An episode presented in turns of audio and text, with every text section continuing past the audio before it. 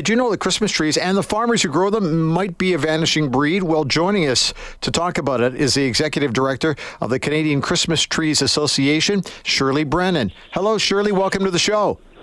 Hi, Brandon. Thank you for having me. So, what's going on here now? I, I get. I'm going to be honest with you. I do have an artificial tree, and we have for quite some time here. But I still love to see a real tree. What's going on? What's happening?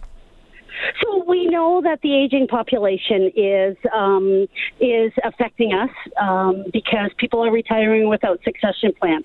So we've lost over ten years about twenty thousand acres, which were potentially Christmas trees, um, and so it just means that there's a little bit wor- uh, work we have to do um, to attract the younger generation.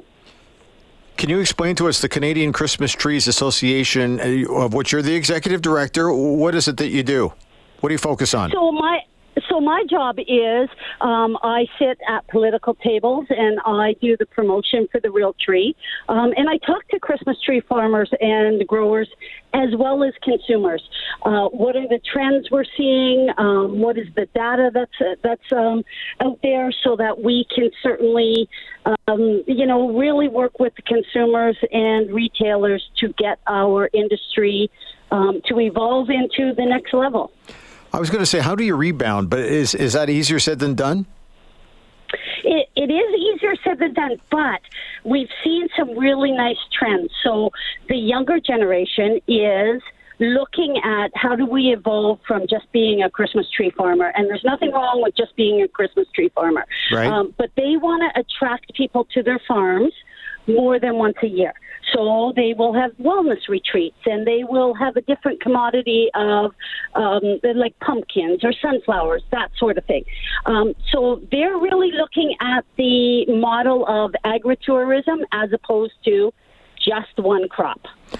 So here's the thing, and and I have often wondered about. Uh, I love I love everything about a real tree. I'm not wild about the cleanup, but you know what?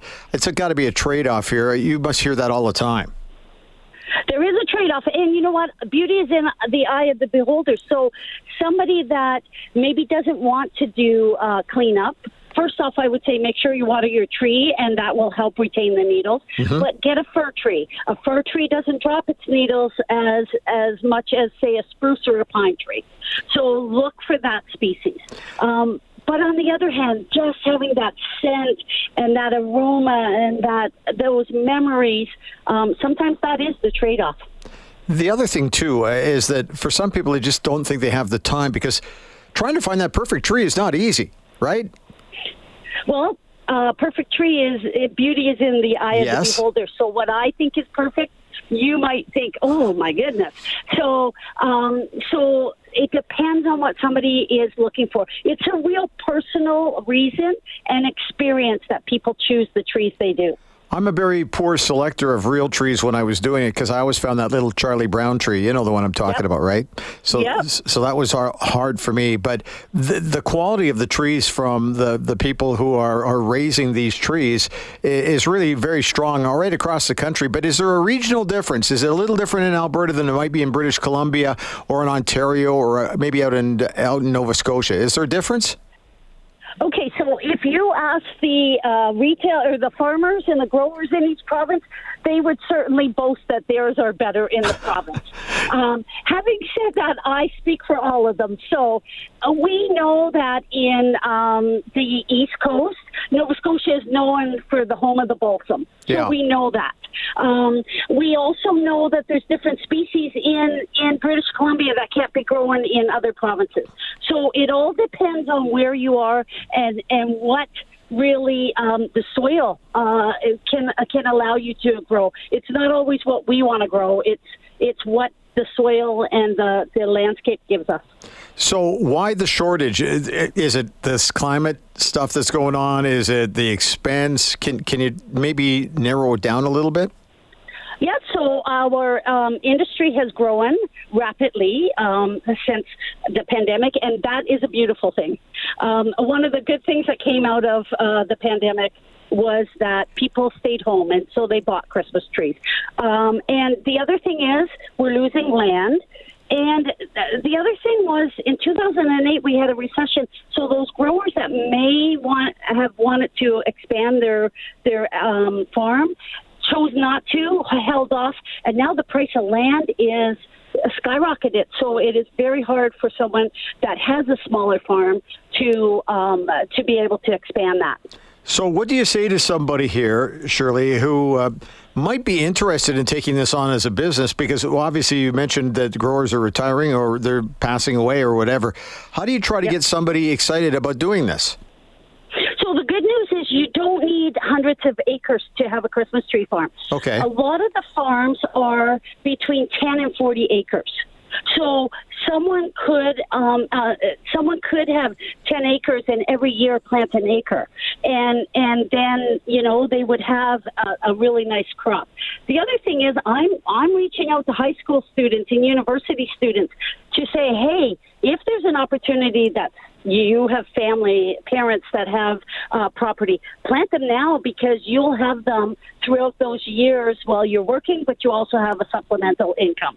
So, because it takes 14 years to grow a Christmas tree. So, I think really educating people that we don't need acres upon acres. Did, did you sigh or groan when I mentioned the Charlie Brown tree? Because that's not a perfect tree, but for me, it means everything. No, not at all, because I hear it so often. Yeah. And and your idea of a Charlie Brown and my idea of a Charlie Brown is different. So no, I love Charlie Brown trees because we never place the tree. I don't know about you, but I've never been to someone's home that they place the tree in the center of the room and you walk around it, right? Yeah. So just having that tree that you can put your ornaments on, I love Charlie Brown trees.